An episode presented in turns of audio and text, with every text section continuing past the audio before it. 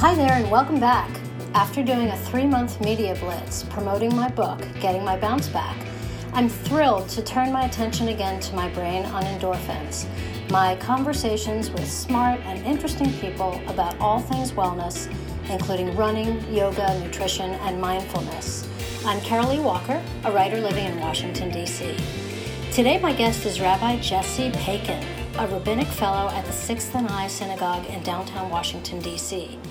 A native of Toronto, Rabbi Jesse is here through a two year fellowship of the Jewish Emergent Network, which brings together seven innovative Jewish communities from across the U.S. in a spirit of collaboration. I first met Rabbi Jesse at the Good Soul services during this year's high holidays. I'm sure I'm not the only Jewish geek who attends services to hear the rabbi's sermon, and the one Rabbi Jesse gave about the story of Star Trek creator Gene Roddenberry did not disappoint. The sermon captured my attention right away and ultimately inspired me to spend the next several episodes exploring the idea that everyone has the ability to change. I stopped by Rabbi Jesse's office in Chinatown at lunchtime a few days ago, where I had the opportunity to ask him about his background and about that sermon. So here you go my conversation with Rabbi Jesse. So, my name is Jesse Paikin. Um, I'm a rabbi here at Sixth and I, uh, Sixth and I Historic Synagogue, which is um, uh, I don't know of any other Jewish community like this anywhere in the world. We're a hybrid between um, an arts and culture center, um, priding ourselves on kind of public facing arts, cultures, and ideas. Uh, the British chef Yotam Ottolenghi was here last night. Um, to a packed house, speaking off of our bima in front of the Holy Ark, which was amazing. Um, so that's one side of what we do, and then the other side is uh, re envisioning what a synagogue can look like in the 21st century, with a particular attention to people in their 20s and their 30s. Um, and for a city like DC, where people are very transient, people come and go, they don't necessarily have an established Jewish community that they're already a part of, and they don't know how long that they're going to be here. Um, the idea is that you can come into Sixth and I, no questions asked about who you are, where you're from, what your religious upbringing was, are you Jewish, are you Jewish adjacent, um, and really kind of low low barrier entry. So there's no dues. Um, people come to our programs either um, just one off. They come in and they check it out and see if they like it, or or they take part in some of our ongoing classes. Um, and um, part of my job here is made possible through something called the Jewish Emergent Network, which is a, um, a network of seven communities across the United States who are similarly rethinking what it means to be a Jewish community. Are we do we use the word synagogue? Do we look for a different word to describe what we're doing? And what um, they're all unique. They're all very local, and they're adapted to the to the local communities that they're in in places like New York, Los Angeles, Chicago, Seattle, San Francisco. Um, but what we all have in common is. Um, not taking for granted that people are just going to join a synagogue and pay dues and stay there for the rest of their life, but really um, want to think about um, how do we respond to the needs of people where we are and what's our bigger vision as to what Jewish life can look like in the 21st century. Did you have a congregation prior to coming to this model? This is my first real job out of rabbinical okay. school. Um, and, and I think what's important for me is that I, for five years of rabbinical school, was adamantly opposed to ever working in a synagogue. I wanted nothing to do with it. I, you know, the Jewish life that I looked for, the spiritual life that I looked like, was in a synagogue, but was so. Um, I found that my own spiritual cravings were not being met by most of the synagogues that um, I had walked through, and and I just I felt like if I ever were to work in a synagogue, I didn't want to resent it for not being what I was looking for. And so I just said, you know, I, I don't want to work in a synagogue. I want to be able to find my own that I can go to where I'm not the rabbi. Um, and also, I've been, um, what drives me rabbinically is teaching. I was going to ask you what, what brought you to uh, rabbinical school. Was uh, there a te- spiritual teaching's leader? a lot yeah. Uh, has a lot to do with it. It's the kind of work that I like doing, that I that I love doing, and um, and I and I thought that of course I mean rabbi means teacher and that's a part of what mm-hmm. I would do in any synagogue but I wanted it to be the entirety of what I was doing or most of it um, and felt like a nonprofit of some sort would would suit me a lot more and then this job shows up which uh, one of the things that's really important here is that we do community building through education because we're not people people aren't paying membership they're not enrolling their kids in a religious school so uh, most of our community members don't have children um, so it was just this like remarkable sweet spot of arts and culture and education uh, and and we have you know we call ourselves a synagogue so um, here i wound Where up. did you um, Where did you grow up? I grew up in Toronto, um, in the suburbs of Toronto, in um, very, very Jewish neighborhood. Um, Hebrew on the street signs, Hebrew on, on the storefronts. Um, Shabbat was quiet. Um, like you could see Judaism in the public sphere in the neighborhood where we grew up. And um, for the first eight years of life, we weren't members of a synagogue anywhere. We, um, but we were, we were You guys, very. your family, your family. You mean? My family wasn't. Yeah, Yeah. my, my parents and my sister and I. We we were what what I would call like Israeli secular in that we had Shabbos dinner every week with my grandparents, with my Bubby and Zadie, who lived around the corner from us, um, and my my cousins and my aunt and uncle. Um, so we had Shabbos every week. We celebrated Pesach, Passover. Um, Hanukkah and Rosh Hashanah were like definitely on on on the sphere. Like we knew we were Jewish. I had a very strong sense of that, uh, but had no formal Jewish education. And then um, when I was eight, my mom, um, for a number of reasons, but largely um, getting really caught up in kind of the the wave of Jewish feminism and spirituality that was happening in the '90s. Um, felt a desire to return back to Jewish life. She had grown up kind of nominally conservative, um, and she went shul shopping with my dad and found a shul um, that blew us away with just an amazing rabbi um, who drew us in and welcomed us. This was um, this kind of like they had been members of shuls when they were younger, but this kind of much smaller community, much more spiritually focused, um, focused on music, was new, and um, we really got drawn into that world. And because, um, at least for me, I was starting. Uh, I had to play a little bit of catch up in terms of, of education. So the rabbi met one on one with me for a number of weeks um, as we were starting off, and I was just so attached to her and really drawn to this um, this whole new world opened up before my eyes of Jewish life, and I I was the kid who liked Hebrew school. I was really involved in youth group. It was all really important to me. I understood um, from my rabbi what both of my rabbis growing up were really good at was conveying a sense of like this matters this is important this is not just something we do because we like it but there's there's something bigger going on and i really absorbed that message i think you know from from the age of eight from from a young Wow. age. At the time though well i should say two things. One is that um, when you see like a young kid who's really into judaism everyone starts saying like oh he should become a rabbi. Like he should be a rabbi. Yeah. so I start I like I started hearing that from a young age, and um, I would say like both um, I both absorbed it and loved it, and also pushed back against it a lot. Um, and I what I really saw myself doing in life was working in theater, and um, uh, I went to a performing arts high school. Uh, and was absolutely certain like this this this was life. I want I want to um, I want to be an actor. I want to be a designer. That's that's really what I want to be doing. Went to performing arts high school. Um, was certain that I was going to study theater in university, and then I remember the day before my audition for the um, for the acting program at the university, which I actually wound up going to. I, I decided no, I don't I don't want to do this. I just felt like I want to try something else, and I wound up studying um, philosophy and religious studies. But then at the end of university, like this push and pull, like I don't know what I want to do. Everybody around me said, "Oh, they inform each other. They're so nice." You know, you know, rabbis have to have you know, good public speaking, and it's, it's somewhat theatrical.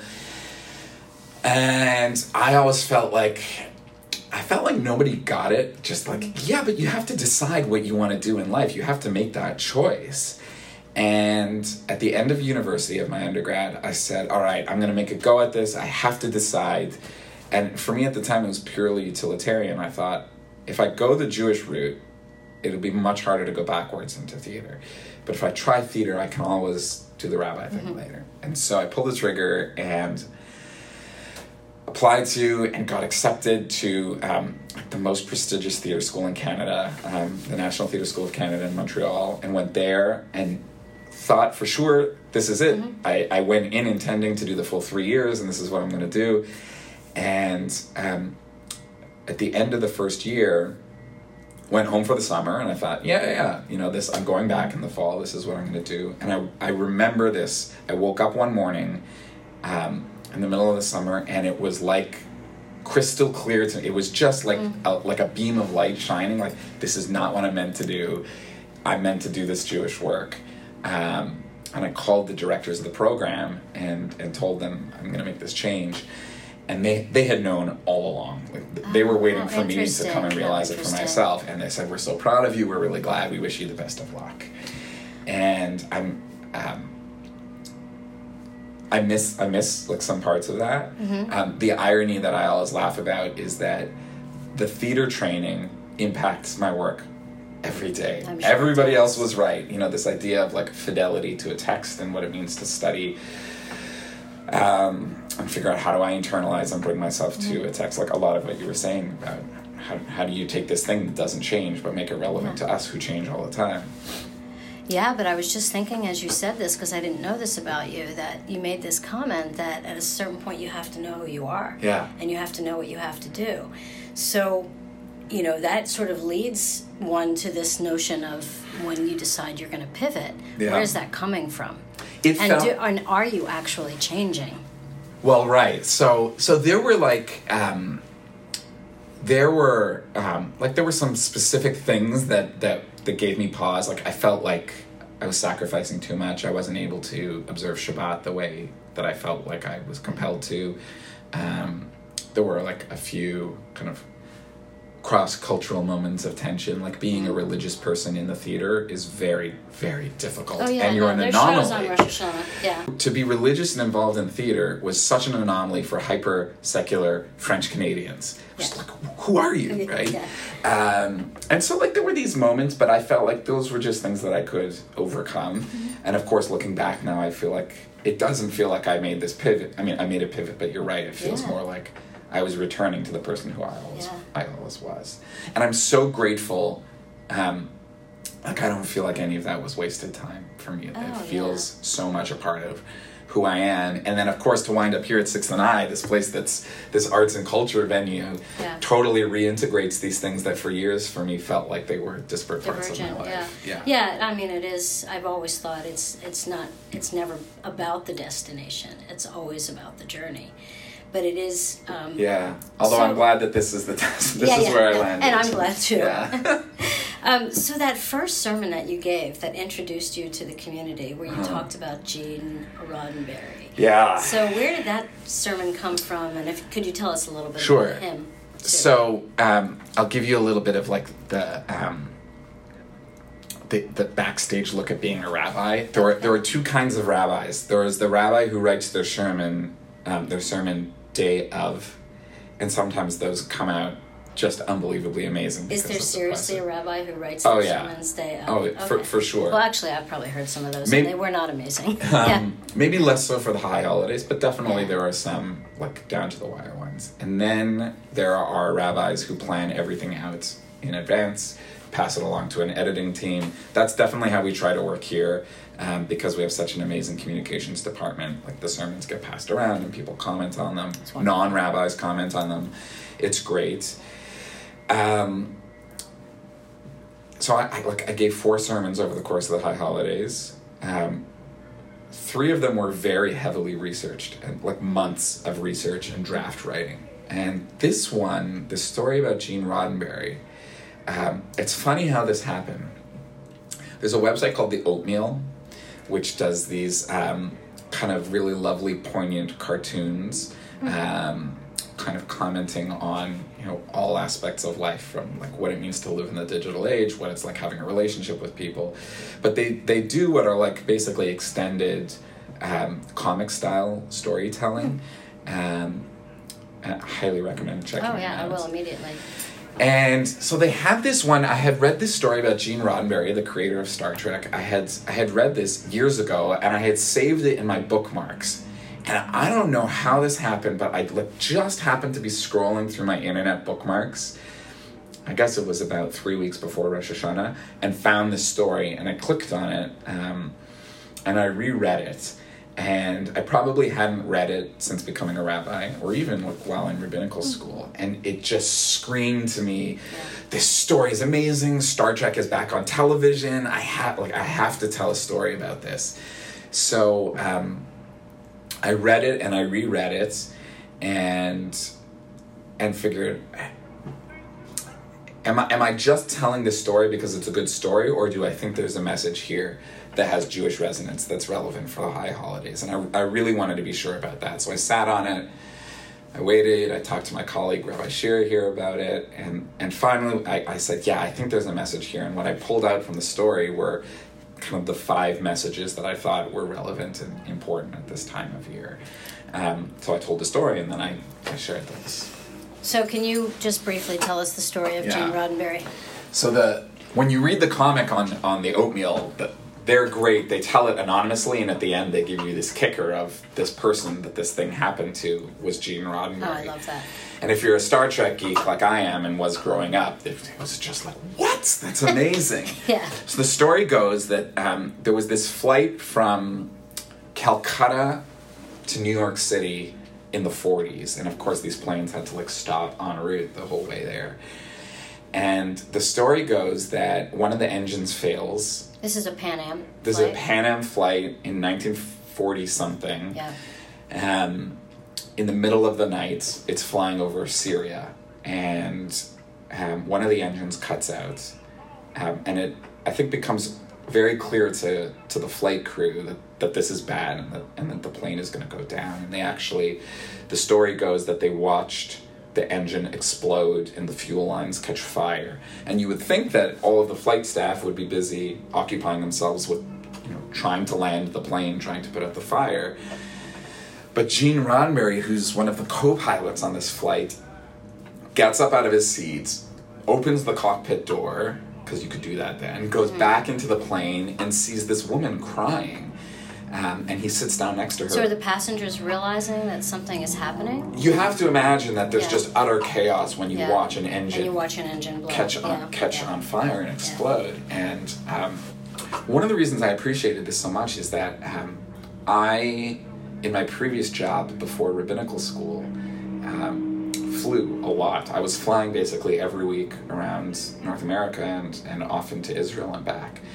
Um, and I love flying, I love traveling, but in the midst of doing this work, um, I developed um, panic attacks from flying, uh, which was there was such a cognitive dissonance for me between. I love flying, planes are cool. Yeah. My my Zadie was a, a pilot in the Royal Canadian Air Force, and I just like I have this history in the family, and I thought, how can I be afraid of flying? Um, and I re- like I know what it feels like to just have sheer and utter like paralyzing panic while sitting on an airplane. And Gene Roddenberry goes out and he sits down next to this woman, and he knows he's convinced we're all dead, but he tells her it's going to be okay.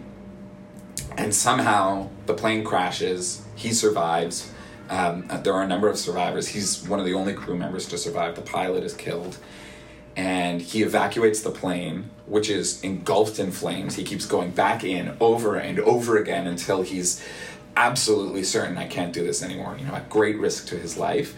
He goes into the plane, pulls out bodies, and, and the only thing that stops him from going back in is when the whole plane explodes. Um, and now you have these people um, Injured. injured in the cold Syrian desert in the middle of the night. They have no radio, they have no way of contacting anyone. The story is that uh, while the plane was crashing, he had seen a glimmer of light somewhere in the desert. So the morning comes and he forms two search parties and he they trek off into the middle of the desert in search of these settlements and he finds one they radio the Syrian army. They send a plane. There's not enough room for anyone, so the the plane that came radios Pan Am, and Pan Am sends a plane, and they pick everyone up, and he, um, he, he like single handedly saved these people's lives. And the, the the kicker to this Was he story. injured himself? Yeah, he broke a rib, I think, in when this happened. I, I, I, I Yeah. said to myself, there's no way this is true, right? This is just too good to be true. Um, so I did some research, and it's totally true. There's, it's in his official biography, and this was actually, um, this was his third plane crash that he was involved in um, over the course of his career as a pilot, and that's when he said, all right, no more. I'm I'm going to change. So that was the reason. I don't know if it It was was like just a message that. Yeah. you you have to imagine um, you know he's a pilot he ha- he's married he has a wife um, like was this the thing that did it for him where he said all right i'm not going to play games with my life anymore but he wanted clearly had wanted to be a writer um, um, in his life and and i think this was the moment where he said you know the story i tell myself about this is that um, the kind of storytelling that he did as a, as a screenwriter was always about envisioning a, um, a more perfect future for humanity where um, where conflict certainly international conflict was we, we had evolved past that and we were working for the betterment together of humanity. And that um, the idea that the kind of person who would create that kind of television show is the same as the kind of person who would sit down next to someone and tell them everything was going to be okay and then save all these lives is totally resonant. So maybe this was the one moment that said to him, How can I do more of that kind of work? Um, I don't know, but um, given what I know about Star Trek, and I, I was very. I went down the rabbit hole with Star Trek when I was Okay. younger Yeah. Yeah. so I'll spare you from that now. But but just to say that, like, I don't think it's a stretch to say that, um, you know, that was his purpose in life, and that was what he was meant to do, and that he probably asked himself, how can I do more of that kind of work? Is it as a pilot for Pan Am, um, or is it as a writer and an artist who can create, you know, bring this vision um, to to more people? So I, I think that's true. I believe that to be true. So wow. So you know, one of the lessons that you saw from that was um, one of them that- that resonated with me. There were two. One was that everybody has the ability to change, which, in hearing your story, makes me wonder. You know, people who think about that statement, um, you know, may tell themselves, "I don't know who I am, and so I don't know." how to change or what how what I need to do but that also connects with the lesson that you said know where you need to be Yeah. And I really like that because what you were saying is that for some reason he knew that he didn't need to be in the cockpit he needed to be with this person. Yeah. and that's there's a lot of uh, like self-awareness there and, and and having the presence or almost like the emotional competence to know where you need to be. That that to me um, yeah so so where i landed on that well how can i say this? Um, there there's um, there's a jewish philosophy and life practice called musar which um, emerged um, over, over the last 200 years in europe and is really directed towards cultivating um, cultivating greater personal and interpersonal ethics through um, deep introspection, um, religious devotion, and um, and really habit forming or habit breaking as is necessary, and that requires a deep a deep self awareness and um, the practice of Musar focuses on um, a number of things called midot in Hebrew, or in English we might call them personality traits or, or soul traits humility, generosity, loving kindness, um, openness to others. And, and the way you do that is both through um, finding sources for these concepts in, in sacred Jewish texts, but also through um, kind of mindfulness work, and it's um, it's experiencing a resurgence right now, partly because of the, the role of mindfulness in, in um, both in the general world and also in the in the Jewish world. And one of the ideas is that you, every human being has the ability to change. Um, we all have free will in the Jewish mind, um, which is, uh, I, I would say there are there are very few Jewish thinkers who would argue that we don't have free will. That's kind of a given. The question is then, what do you do with that? Um, and so the the ability to change and to, to make ourselves better, both individually and communally, um, finds um, very strong rooting in Judaism, particularly around the high holidays, um, for for obvious reasons. And this idea of Musar, what calls out to me is that. Um, you can't just make up your mind and say I'm going to change. Or That's- I'm going to be a writer. I'm Right, not I'm going going to to be be a pilot. better. Or I'm, I'm not going to be uh, an actor. I'm going to be a rabbi. Right. I mean, it's both practical, like um, in terms of um, shifting a career or, or deciding I want to move to a different city. Um, but it's also um, the, the spiritual piece to it is you can't just wake up one morning and say, I'm going to be more humble. You have that ability, but making it happen isn't just a matter of your free will. You have to do the deep, deep work of looking within yourself. And one of the things that Musar offers is the ability to cultivate an awareness of um, what in Hebrew is called an, a nikuda bechira, or in English, um, a, a decision making point. How can I create a greater awareness of when my habits would normally push me in one direction, but I want to move in the other direction?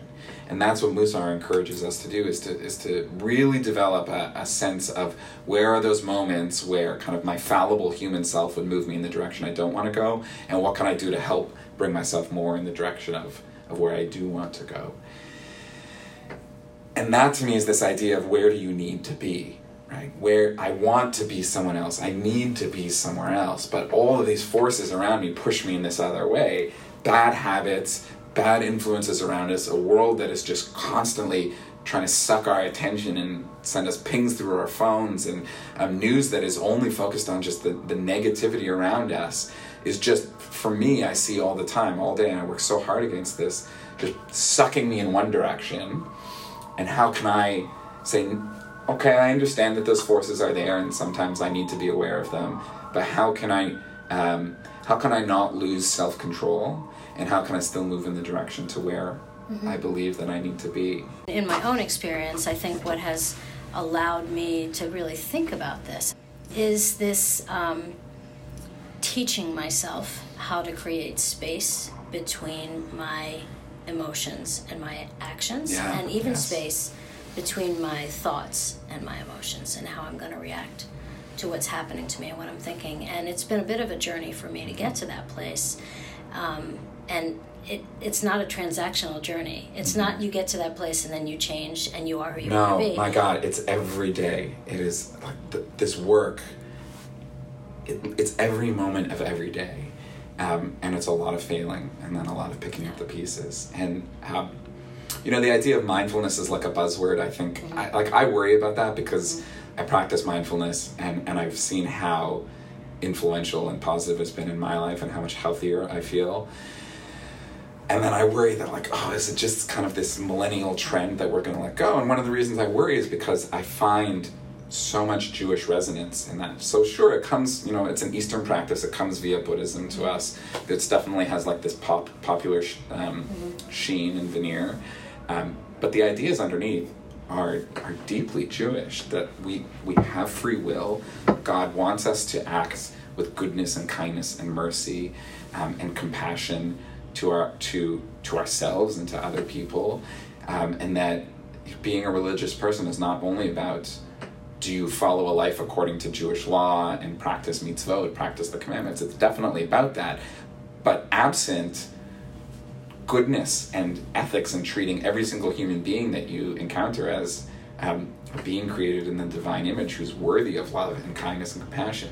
It can't only be about the form, it has to be about that also. And that's, to me, it's really easy to keep Shabbat and keep kosher. It is so much harder not to gossip and to treat people with kindness. And, and, and that's the kind of like change in decision making that um, I think people are in need of a lot um, of, guide, of guidance. Mm-hmm. Um, I'm in need of a lot of guidance. Yeah, no, no, no. And I, when I thought about the Roddenberry story, it's not just him knowing, or somehow, I mean, it wasn't a conscious thing. Somehow, him knowing where he needed to be. It, it, it, it changed his life. It didn't just change his life; it saved his life. Because if mm-hmm. he had been in the cockpit, he would have been killed.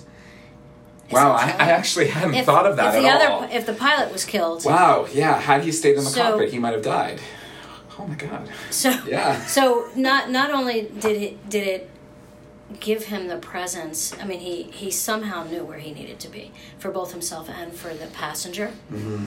Um, and that's such a hard question, and it, it's it's from you know, and especially as we get older and you know, um, really older. I mean, I'm 60, so I don't consider myself really old. But you know, as as you know, we we have parents who are in their 80s, um, and we have friends whose parents are are older, and I don't know how I'm going to be when I'm 80.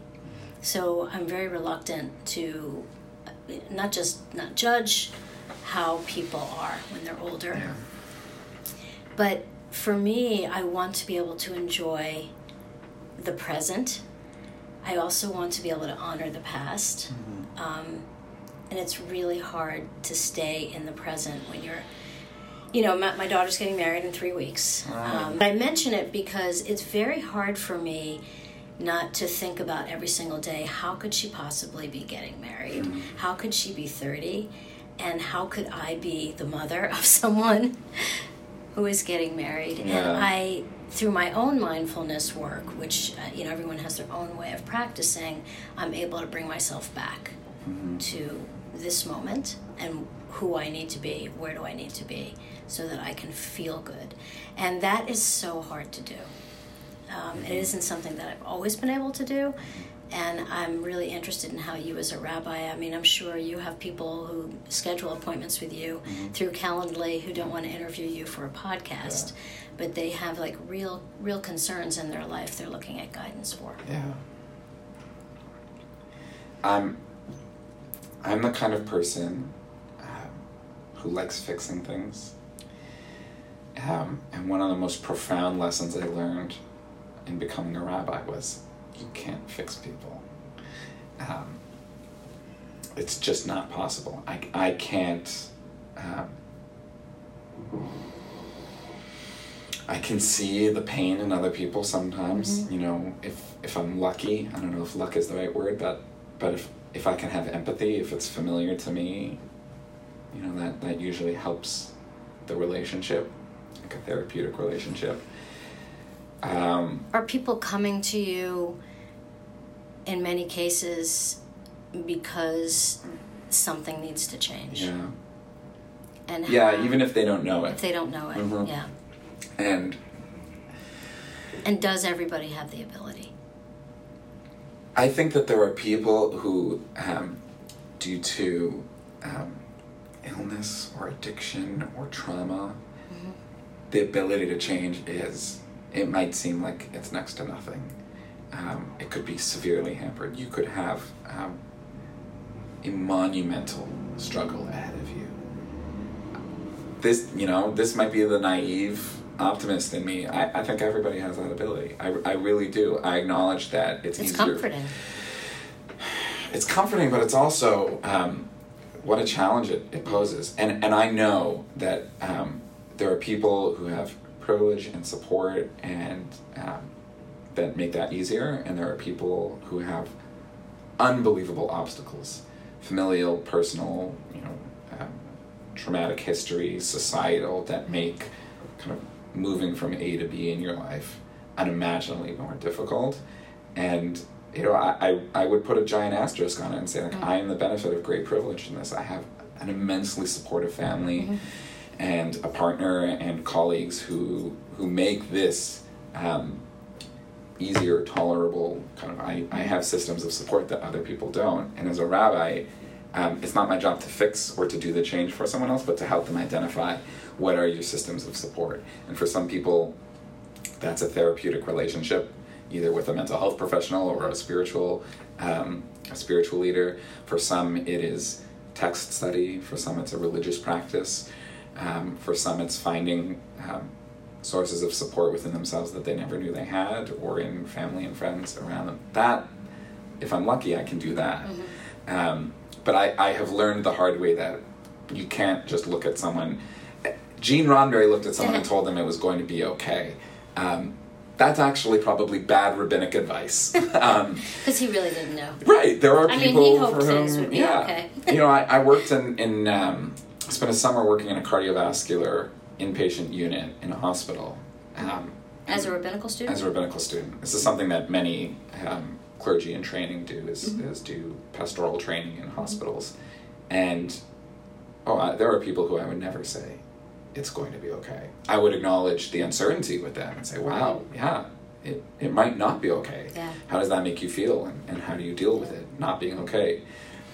Even if in my head I kind of believe that cosmically You know, we we all have some ways to make things to get to a point where we can feel like it will be okay. I agree. And maybe, you know, maybe coming to grips with your own mortality sooner than you thought you would have to is okay for you in, in that place. That that is um it's a really hard place to get to. It's tough. I think rabbis are by nature people who want to fix things and kind of make the whole world better. And it's a very humbling um, process to go through to realize yeah we can't fix everything. We Mm. can, you know we can't make the whole world better. But we have us you know rabbis are blessed with a a circle that, that we can touch and that we can get closer to and, and we can make things a little bit better from them and then hopefully it ripples out the thing that often works best for me is kind of greeting that anxiety as if it were a person Ah. and saying, "Oh, hi, there's that feeling. How are you doing?" Um, So you're acknowledging it. acknowledge it, yeah, Saying, not hide it. Yeah. That that is the worst. Is to pretend that the pain doesn't exist and that you'll just get through it. I think is irresponsible. Um, so I acknowledge it. Um, I often portray it as a human being, and I lean into it and say like, "Oh, okay, where's this coming from? How are you doing?" Like, I I notice that I'm feeling this way, and I can say like, "Yeah, I've got five minutes to kind of sit here in this anxiety, and and acknowledge." uh, Is it crippling me? Is it just kind of like a low level hum? Um, and other times I, I say, I don't have time for this now. I acknowledge that you're here. We'll come back to you. Go away, Go away, back, and we'll come back to you back again later. later. That takes like a lot of ability to. Um, to do, you know, I remember when I first started having anxiety attacks in high school, and I didn't know what they were. Hmm. Um, I remember the first one, or at least the first time I noticed it. I was riding on a bus, Hmm. and I just had this like existential dread, Mm-hmm. and it felt like awful, and I didn't know what it was, and I didn't tell anyone because I I didn't know that there was something there to talk about, and Mm-hmm. it took a while before I mentioned it to my mother, and she said, "Oh, I think it it might be this."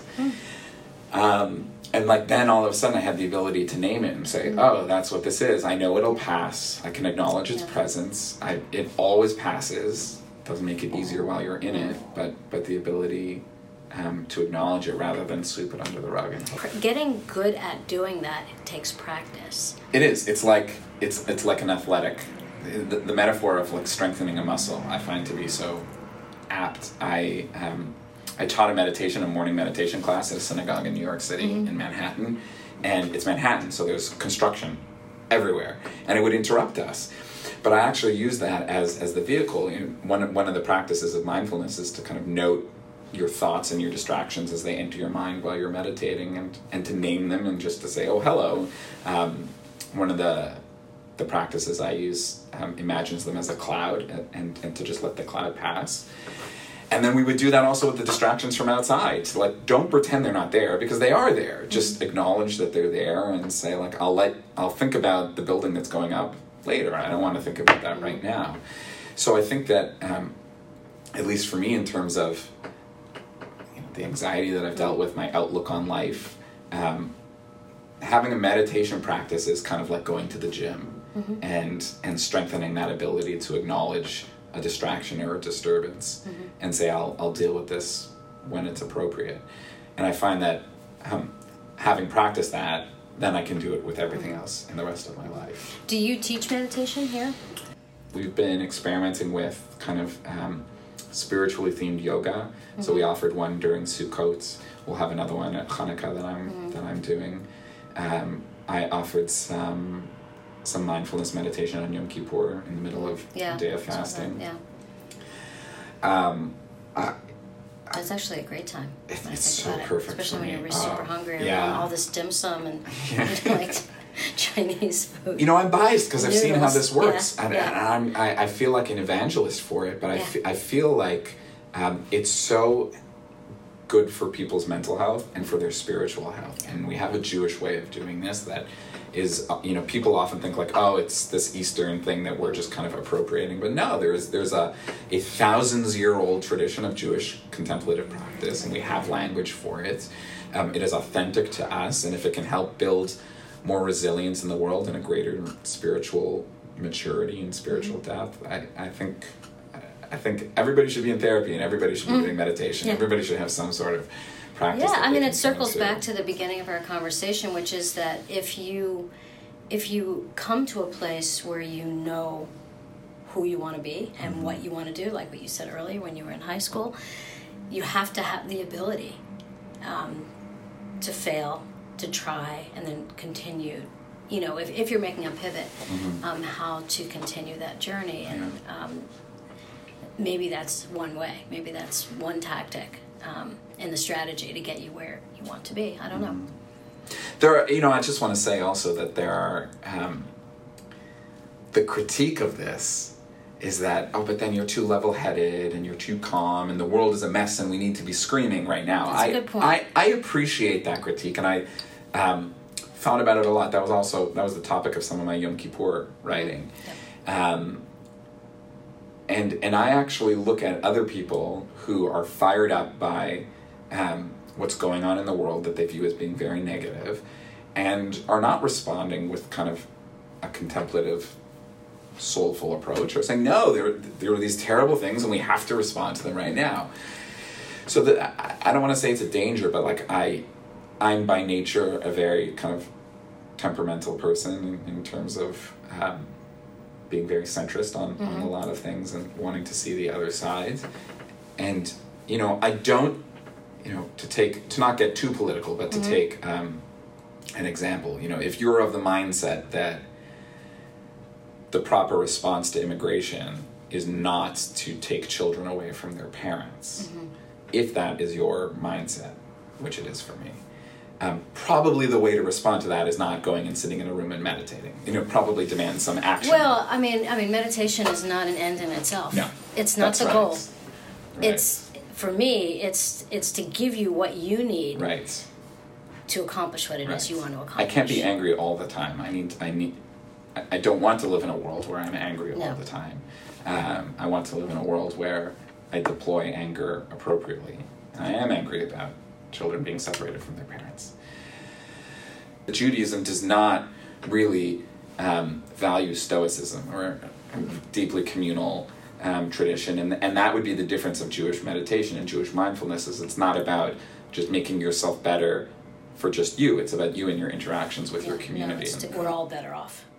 Right. That Yeah. that's the so, end goal. So the end, that's the end goal. If if it is about you, I am better off when the world is a better Mm-hmm. place. Yeah. yeah. Well, thank you so much. my I really pleasure. enjoyed speaking with Yeah, you, and I'm really looking forward to um, hearing more from you and getting to know you. And welcome to Washington. Thank you. You've been listening to a production of My Brain on Endorphins. Special thanks to Owen Kelly for mixing and engineering and for the awesome theme music. Thanks for listening.